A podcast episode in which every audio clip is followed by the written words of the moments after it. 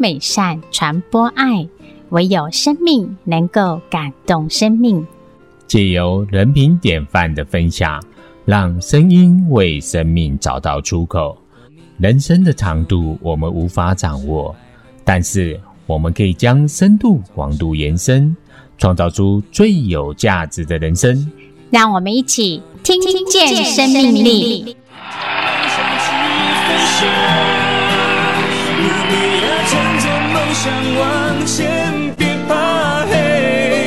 各位听见生命力的听众朋友，大家好，我是徐启逢，我是陈佑珍，感谢听众朋友再次收听听见生命力。今天谁是大来宾的单元，我们很荣幸能够再次邀请到庄庆一老师来到听见生命力的节目。庄庆一老师虽然他从小罹患了小儿麻痹症而不良于行，之后又因为家暴造成了父母离异而被迫在育幼院长大，但是障碍的身体、坎坷的命运没有办法限制他坚强的意志跟自由的灵魂。他是国内优秀的陶艺家，并且是适性生命教育协会以及自力更生创业协会的理事长。他鼓励身障者学习一技之长，自力更生之后创造自我的生命价值。接下来我们就进行今天的单元，谁是大来宾？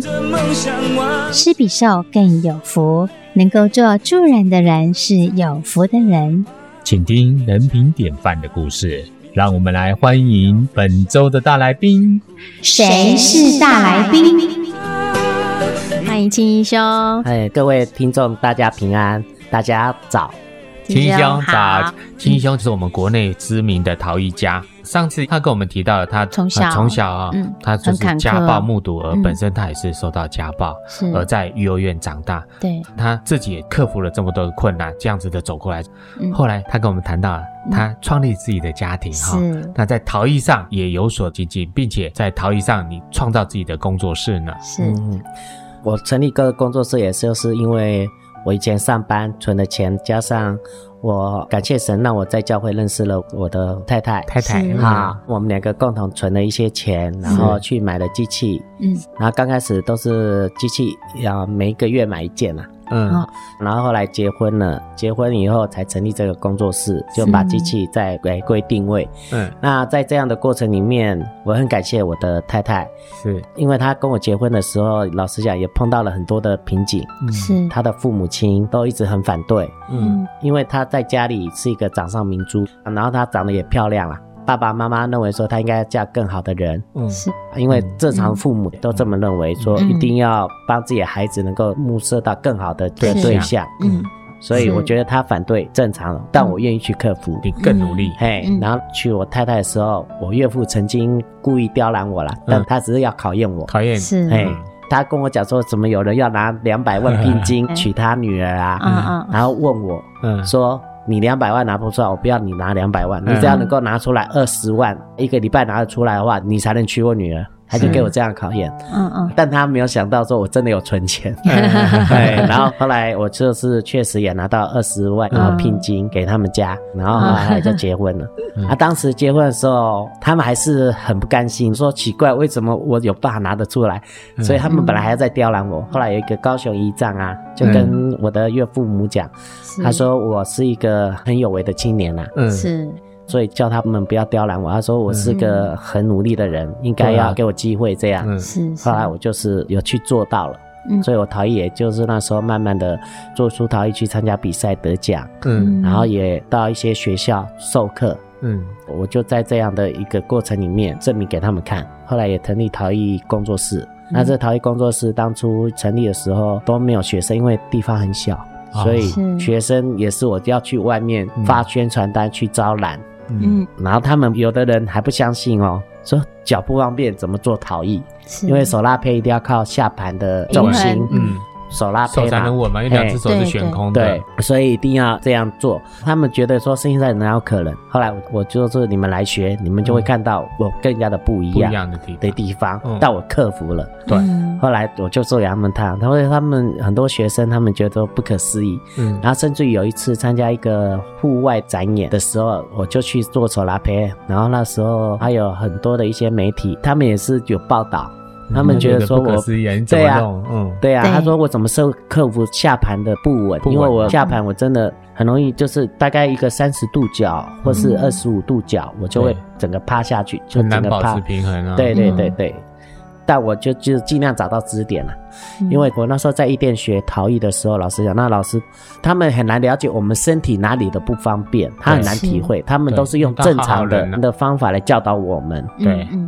但我学手拉胚过程里面，我没办法像一般正常人就是知道怎么样去控制自己的平衡感，我们没办法，所以我们在学习手拉胚的时候，说真的比别人来得更辛苦，对，因为要找支点。所以那时候我一直在想说我要怎么样克服，我那时候自己也很懊恼，嗯、呃，因为那个老师他正常人嘛，所以他觉得说一般人应该学那个手拉胚应该一两个月两三个月就会了，嗯，为什么我们老是学不会？不是学不会，是因为我们找不到我们平衡感的支点。对，是，所以我们克服了将近快要半年才会的。嗯，所以这过程里面我，我觉得说，关于身心障碍者一些职业训练，应该是要请一些身心障碍者本身在这个行业里面，嗯、他们的工作有经验的人来教导这些身障者会比较，而不是让一般人来当我们的老师，嗯、然后来教导我们。这样的话，因为他们只会用正常的一些状态下来教导我们。青衣兄是坐着轮椅来做手拉胚，还是？我是九六年出车祸、嗯、之前我是拿拐杖，我是坐在椅子上，然后把椅子就是降低，是，然后呢第二个就是我会找支点，身体要有靠的东西，嗯嗯，才不会整个人趴下去。所以我做作品的时候，如果做手拉胚要大件的话，我没办法做很大件，嗯，只要超过大概三四十公分以上，嗯，可能就没办法，嗯，那我就会配合手捏，嗯，来做一件大件的作品。是，所以如果手拉胚的话，他们只能做中小件，没办法做大件的。一般人可以做大件的话都站起来手拉胚，嗯，啊、嗯，要站起来做才能做大件，对对啊，那、嗯啊、我们是没办法，嗯，所以你可以想象基本上有一些限制啦，对啊，嗯，但是还是很不容易耶。所以我在做陶艺的时候，我会想朝精致方面去做，嗯嗯，精致的话比如说怎么样把手拉胚的拉得更好，包括它的胚体要薄，像我做的茶壶啊，得奖的都是可以放在水面上，嗯、然后它都会浮起来，哇，哎、然后还可以还可以控制输水量。嗯，那我做的很薄，大概薄的跟纸一样薄。嗯，好，那陶土要拉那么薄也很难，嗯、但我克服了。嗯，太厉害了，这个也很专业了。然后也用手拉胚拉了双层茶壶，嗯、那时候来讲，就是几乎没有人这样做过，没有人这样做过的，只有我是自己研发出来的技巧。嗯，这都是设计，都是创意。对，嗯、那时候连那个英哥师傅都说奇怪，我只有双手，怎么有办法拉双层？嗯，他们觉得不可思议，很难想象，而且还要拉那么薄。嗯，那我的茶壶是茶叶含水可以隔开，而且我茶叶还是可以泡得开，不会因为它双层，然后茶叶就坐在那边，我的茶叶还是可以展开，展开来，展开来，这样茶水才会好喝。然后第二个就是我的茶壶的茶叶也不会堵在壶嘴。哦、嗯，你注意看啊、哦，一般的做陶艺的，嗯、他那个茶壶、嗯、每次都拿一个牙签，咱们用那个壶嘴弄、啊，我觉得很丑，因为我们喝茶的人。应该是文人雅士、嗯、那个动作应该是很优雅的，而、嗯、不是很难看啊，拿了牙签咱们通通通很难看啊，你都有考虑到了，对不对？所以我就是为了要改善那个，所以我才做双层茶壶，茶叶和水隔开，嗯、然后它又具有保温效果。哇、嗯！那你工作室的名称跟大家讲一下。哦，我的工作名称叫林轩艺舍陶窑装坊。哇，那这个林轩呢、嗯、林就是我给我太太取的另外一个外号，她、嗯、叫翠林，翠林、嗯、我是希望她聆听清脆的山林，嗯，所以那个林就是代表可以听得到的意思，聆听的意思，我就是以我给她取的名字加进来的。对，那我希望这个艺舍就是所有的艺术方面在我工作上面都可以做得到，比如说包括皮影戏，包括雕刻，嗯，包括陶艺的，反正只要是属于美术方面的都可以做得到，对，都可以做得到、嗯、因为我觉得做艺术方面的就应该要能够雕、嗯、能够塑，能够写，写的话就是所谓书法，能够上颜色，上色、啊、上色、嗯啊、包括构图各方面，这些都要具备，具全、欸、具全要有那么多的技巧才能够成为一件好的作品出来。是啊，是，所以我去做了这些，就是把自己的能力装备起来。我觉得现在很多的年轻人，嗯，他们不懂得把自己能力装备起来，他们只知道说呃，我要做人际关系，但人际关系固然重要、嗯、但能力更重要，自己的能力更重要，对、嗯、这些能力一定要更好，这样的话我们才能够跟世界竞争。对，所以我觉得说现在年轻人应该是要看到的是长远的，不是看到近利啦，短视，这样不短视，看到近利。 对， 对，要眼光放远一点。因为陶瓷修补你也在做，因为很少人在做、啊、什么是陶瓷修补、啊呃、陶瓷修补啊、哦、就是把一些比如说墓葬品、嗯、以前的古代的比如说唐朝啦、元朝啦、嗯、或是唐宋元明清，或是之前的什么三国啦、嗯、那些陶瓷的陪葬品，我有的因为现在都被考古挖掘出来以后破掉，要恢复它原来的当初的原貌、哦、给它修复一下、嗯、给它修复起来、嗯、那我会这个也是要感谢我在美工科读美工社有一个陶艺老师，他除了做弹钢材以外，然后他也利用课余时间、嗯、他都会叫我去陶瓷工厂，嗯嗯，也就从他那边学怎么样做修补、嗯、所以我才会陶瓷修补。修补那我可以修到让那个裂纹都看不到、嗯、裂纹看不到以外，就是修补的地方颜色可以跟就是一模一样、嗯、连接在一起，完全看不出来，让肉眼看不到。对、嗯、肉眼看不到，这样的话就可以提升那个价值感。价值，对啊。那我现在就是希望说能够维护我们的中华文化的一些艺术品、嗯、是啊，让后代子孙能够去欣赏到这么好的一个艺术品、嗯、是。在修补过程里面，当然我们要根据当时时代的土质也好、嗯、还有当时的文化背景，我们都要去了解。是，是、嗯、工作室的成立不只能够完成他自己这个心愿、嗯、而且他的这个工作室的这个名称还是内涵着对太太的爱、嗯、太太，然后对历史文物的修补、嗯、又能够达到文物的传承。是，传承。再来就是你的技术传承哦，你有开班授课。有、嗯、我那时候成立工作室有收学生，嗯，收学生的话，我自己本身是希望说有心想对文化这一块、嗯、尤其在陶艺方面，嗯，能够有心来学的人，因为我也不是说一定有什么招生啊，我没有，我是靠缘分，嗯，是有缘就会来学，想要学的，对对，想要学的，所以我也不会说去打广告啦，干嘛，是要把你一身的好功夫，还要把你这个专业啊，也有这个功夫，一定要能够做传承。对，我也希望说这个传承能够以后也可以让更多人知道说我们中华文化的博大精深。博大精深，是，对。陶瓷这方面老实讲是一门很深的学问，嗯，对啊，因为它是立体的，所以你要具备了很多的一些技能，嗯，留下这些文化资产，我想我们后代子孙也能够再次看到嘛，哈、嗯，对，嗯，你还创立协会来帮助我们成长朋友、欸，哎、啊，对，因为那时候是在一次的国父纪念馆，那时候我有展览，后来有一位刘天富刘理事长，他曾经跟我讲说他要成立一个协会，嗯，他问我要不要参加，但我跟他讲说，如果说只是吃吃喝喝，嗯，只是跟一些残障协会一样吃吃喝喝去玩，嗯，那这样的工作我不愿意，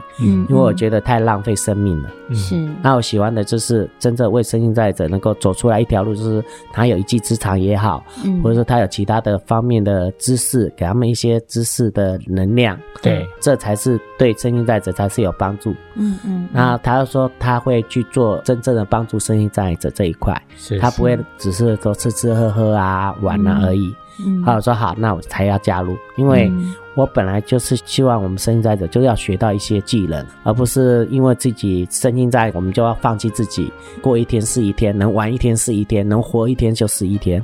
不是这样的想法，我希望身心障碍者他能够为这个社会，嗯，我们本身已经这样，我们就要让社会因为我们这样而能够得到更正面的能量，对、嗯，所以应该我们身心障碍者本身要提升自己。对对，我相信神给每个人来到这世上都有他的旨意在里面，是，所以我觉得说身心障碍者应该不要妄自菲薄，嗯、应该要把自己的能力再加强，是，啊、要有自力更生的能力，嗯。也就因为这样成立了一个协会啦，嗯，那、嗯啊、成立协会当初也有办一些艺术联展啊，联展，然后还有办一些职业训练，嗯，比较好的是到了协会成立一两年以后，我们才写了一个方案，就是写手机维修，嗯，那这手机维修后来我们就训练了好几期身心障碍者的学员，是，他们都有结业了，嗯，那他们都会修手机，嗯，那刚开始修的手机都是很简单的，对、嗯。嗯，我们都有分等级啊，所谓一级、二级、三级，嗯，通常他们都是顶多在一级而已。那一级的话，只会焊的一些小东西啊，手机里面小零件、少部分的零件。嗯、后来慢慢的就是给他们训练更高阶的，嗯，后来有一次沈老看到我们这样的一个项目的服务啊，对、嗯，沈老就来跟我们做接洽，对，合作、啊，然后我们就一起合作，让我们有机会，嗯、让声音在这有机会能够学手机维修，维修。是啊，感谢听众朋友的收听，休息一下，听个音乐，再进行下半段的单元。我为风向而存在。因为感受到关怀，你快乐是我最真切的期待，因为我也这样被爱。你的笑是我的期盼，愿你有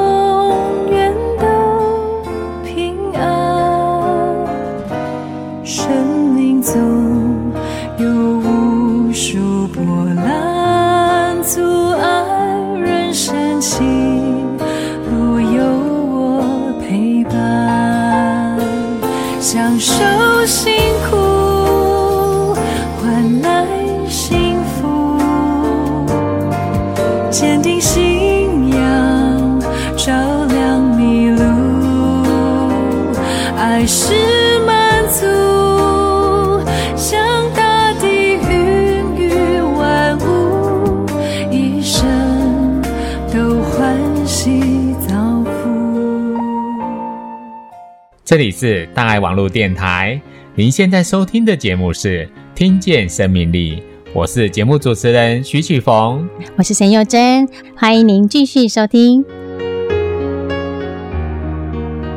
老实讲，我刚开始也是有点反对这个手机维修跟那个六天赋有意见、嗯嗯、因为学手机、嗯、手机这个电子方面的知识一定要有，而且要很有耐心，对、啊，要很有耐心，很有耐心，很细心的去挑出那个毛病，哎、嗯，哪里要焊接，就是点焊的。嗯，我们那时候在想说，声音仔有办法，说这样很难招到学员呐、啊。但刘大哥就跟我讲一句话说，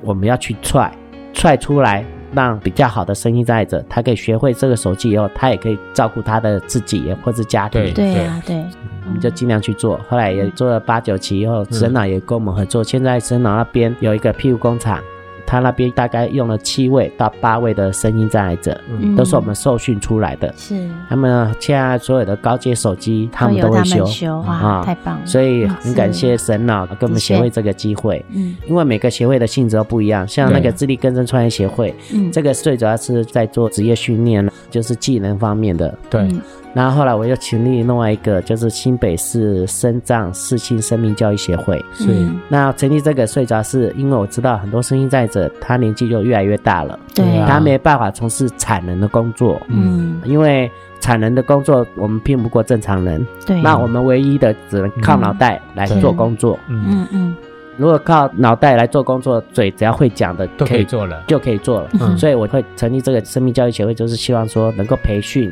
一些身心障碍者、嗯、他们能够出去演讲，对，那他们去演讲过程里面，他不只是在教化这个社会以外、嗯、还有 一, 一部分是他也可能因为这样而得到一点点的车马费，对，多或多或少都可以对他们的生活有点帮助，有帮助，而不是拼劳力。嗯，所以我成立这个生命教育学，希望说他们能够把自己的生命故事跟大家分享分享。对，哎，那这样的话，他可以造就他，又可以教化社会，嗯、然后再一次得到这个社会的肯定，肯定，他生命价值就彰显。对。嗯对，所以我觉得说声音在者讲这个故事要跟人家分享，不要给人家一个同情的感觉，对、啊，而是要激励给别人、嗯、因为我们的故事、嗯、然后去激励对方，对，嗯，因为我们的生命故事走入别人的生命，让他感动了之后，他会有正向的一些力量来面对其他的挑战，也、yes、是也就这样，所以我成立这个协会了。嗯嗯、也希望所有的身心障碍者有机会、嗯、如果愿意把生命跟我们分享也可以，是，另外就是生命杂志的部分、嗯哎、对、嗯、生命杂志也是我跟几个身心障碍者朋友，包括刘天武刘大哥、嗯、还有其他的身心障碍者朋友一起成立，因为我是中华民国身心障碍者自力更生创业协会的现任的理事长，对，所以我就跟刘天武刘大哥说，看可不可以成立一个杂志或是会刊，嗯，后来他就觉得说哎，杂志好好像比较好一点，因为杂志可以让所有的人都看到，然后如果会刊的话只是会员看得到而已。啊对啊，嘿、嗯，生命杂志刚开始就是邀稿，其实邀稿蛮难的、嗯、因为很多生意在者他不愿意把自己的故事跟人家分享，对、啊、不想跟人家讲自己，对啊，因为他觉得好像自己很弱的样子、哦、好像很可怜，感觉变成弱势、嗯、对对对、嗯，其实要透过自己的生命的故事才能够跟人家分享，才是正向的。对、嗯、那我一直跟他们讲说你们应该是要考虑到是正向方面的、嗯，